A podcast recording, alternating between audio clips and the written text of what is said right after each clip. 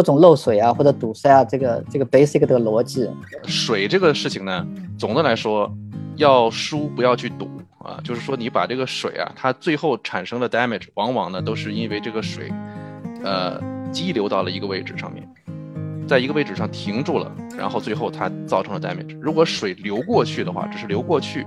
啊，短时间的流过去，哪怕是流了呃几分钟甚至半小时，它流过去了，最后就干掉了。你打开这个空间啊，很多时候呢是问题不是特别大的，尤其如果你这个房子的，比如说灰板呢是在近几年生产的，近几年生产的灰板，我以前做过实验，当时在课程里面我我把我当时的实验拿出来讲过，就是我把五十年前的、三三十年前的、十年前的和最新的这四个年那个时间段生产的灰板放在一起，浸在水里面，然后拿出来密封，最后。看看它多长时间 mold，因为这个东西在网上其实没有太权威的这个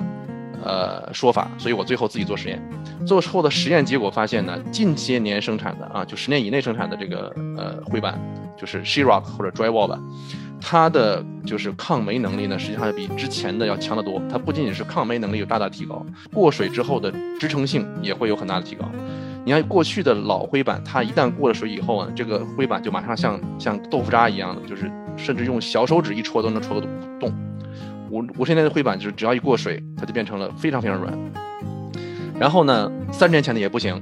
啊，可能五十年前的小手指就可以戳破，三十年前呢可能用用食指就可以戳破。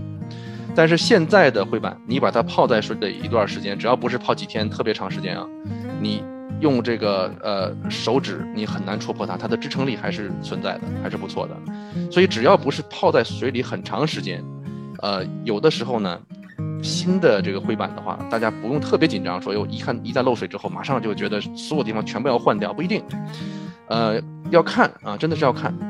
我现在就是最近正在同时帮两个房子在处理漏水，所以这个处理过漏水当中，我就是觉得第一点的时间就是大家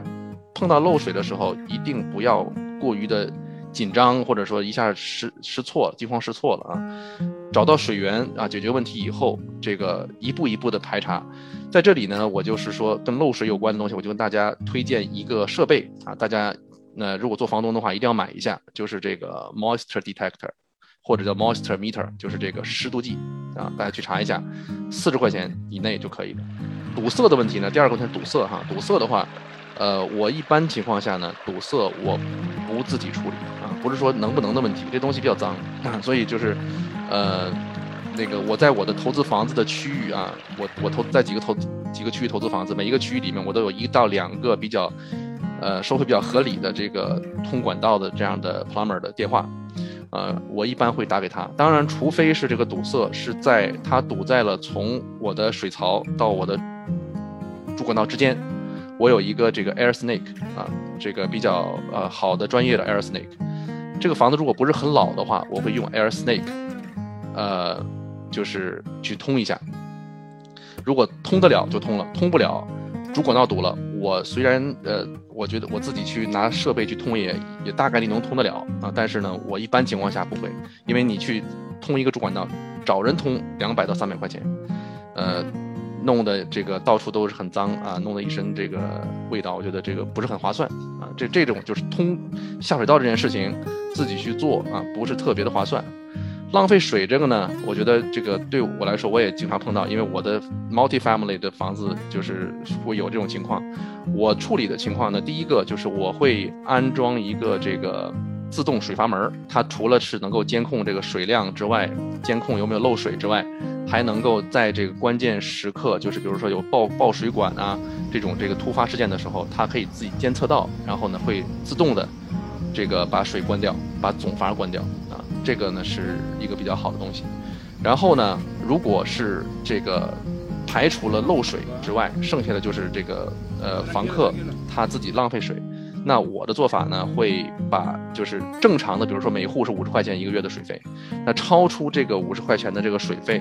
我会在下一次签合约的时候，把它分摊在这个里面，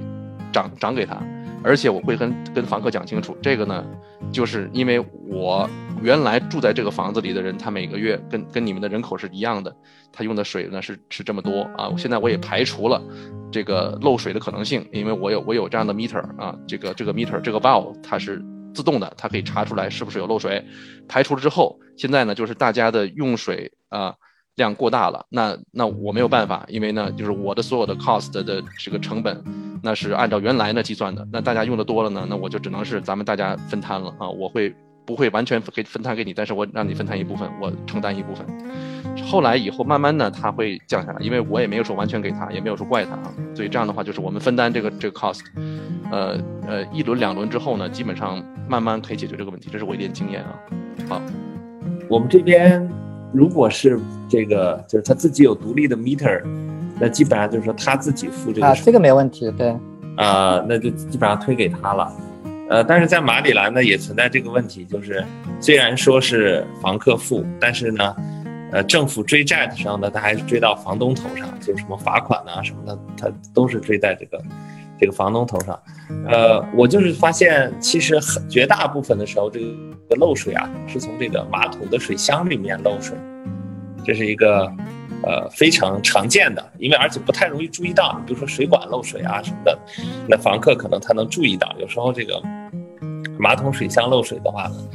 呃，他可能注意不到。呃，那我也是前一段时间我在网上找到一个，就是那个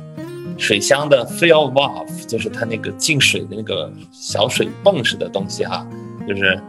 它有一个有一种东西，它可以有一个呃，就是呃，那叫什么 sensor lock，就是如果马桶是这个水慢慢漏下去的话，它就自动就停止 fill 新的水进去了。呃，我觉得这个还是比较有用的，也不是很贵啊，十几十十几块钱一个。呃，我觉得这个应该是可能对大家有帮助的吧，因为我发现大部分的高水费都是由于这个马桶那个不停的，呃，就是那个它底下那个 flapper 不紧了呀，或者是怎么样，就是说慢慢慢慢漏造成的。